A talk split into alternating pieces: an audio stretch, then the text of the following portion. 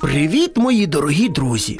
Це знову я, Добрячок. Зараз я вам розповім дуже цікаву історію, яку розповів мені мій друг Борсучок. Але перед цим я хотів би задати вам одне малесеньке питаннячко. Ви часто буваєте впертими? Адже ж через впертість ми можемо зробити собі гірше. І тому я вирішив з вами поділитися саме цією історією.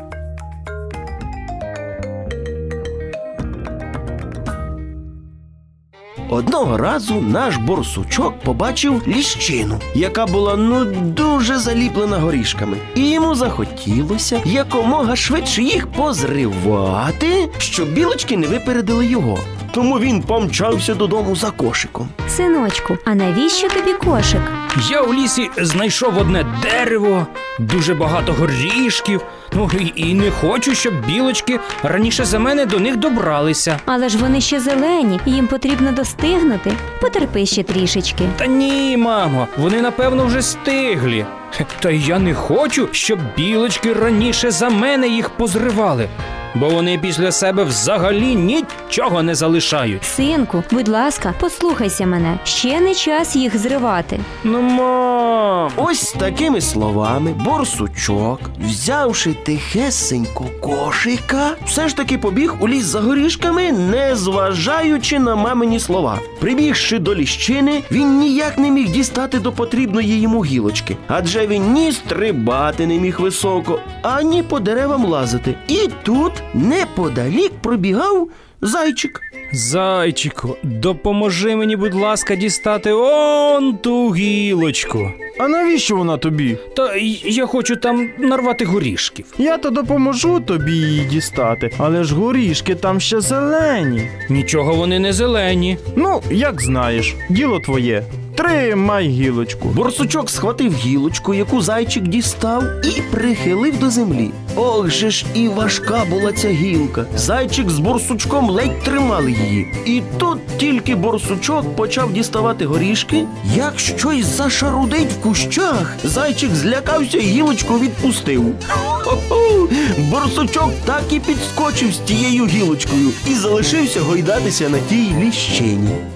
Мамо, зайчику, допоможіть! Так борсучок звав, звав на допомогу, але його ніхто не чув. Тільки через деякий час його помітила білочка, що пробігала поруч. Борсучок, як ти там опинився?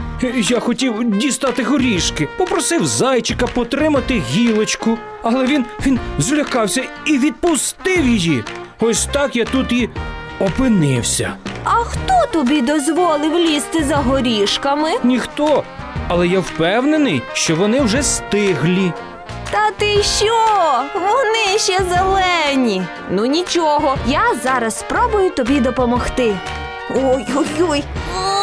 Ой-ой-ой, як важко мені самі її нахилити. Ти тут зачекай, а я зараз побіжу і приведу нам допомогу. Дякую, білочко. Що б я без тебе робив? Білочка прибігла з декількома більченятами. Вони всі разом стрибнули на гілочку та й зігнули її до землі. Наш бурсучок зліз, але лапки в нього від страху ну дуже тремтіли. Білочки, дякую вам. Ви мені дуже допомогли. Потім білочки зірвали декілька горішків, щоб показати, що ще зарано їх зривати з дерева, та пообіцяли позвати на збір врожаю. Для борсучка цей випадок був справжнісіньким уроком. І після цього випадку він намагався ніколи не бути таким впертим.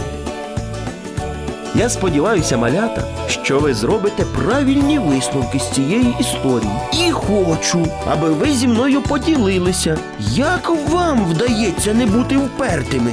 Я впевнений, що у вас все це завжди виходить. Бажаю вам у цьому успіхів. Тож чекаю ваших листів за адресою.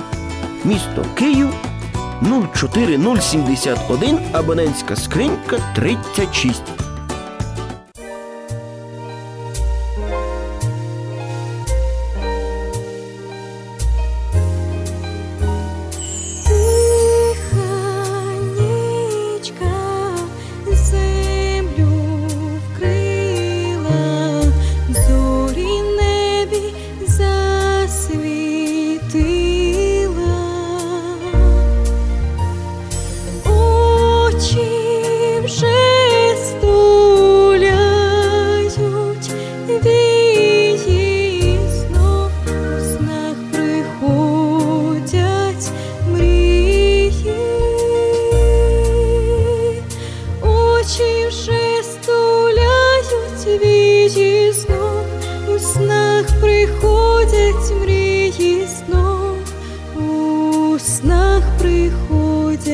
descubrir.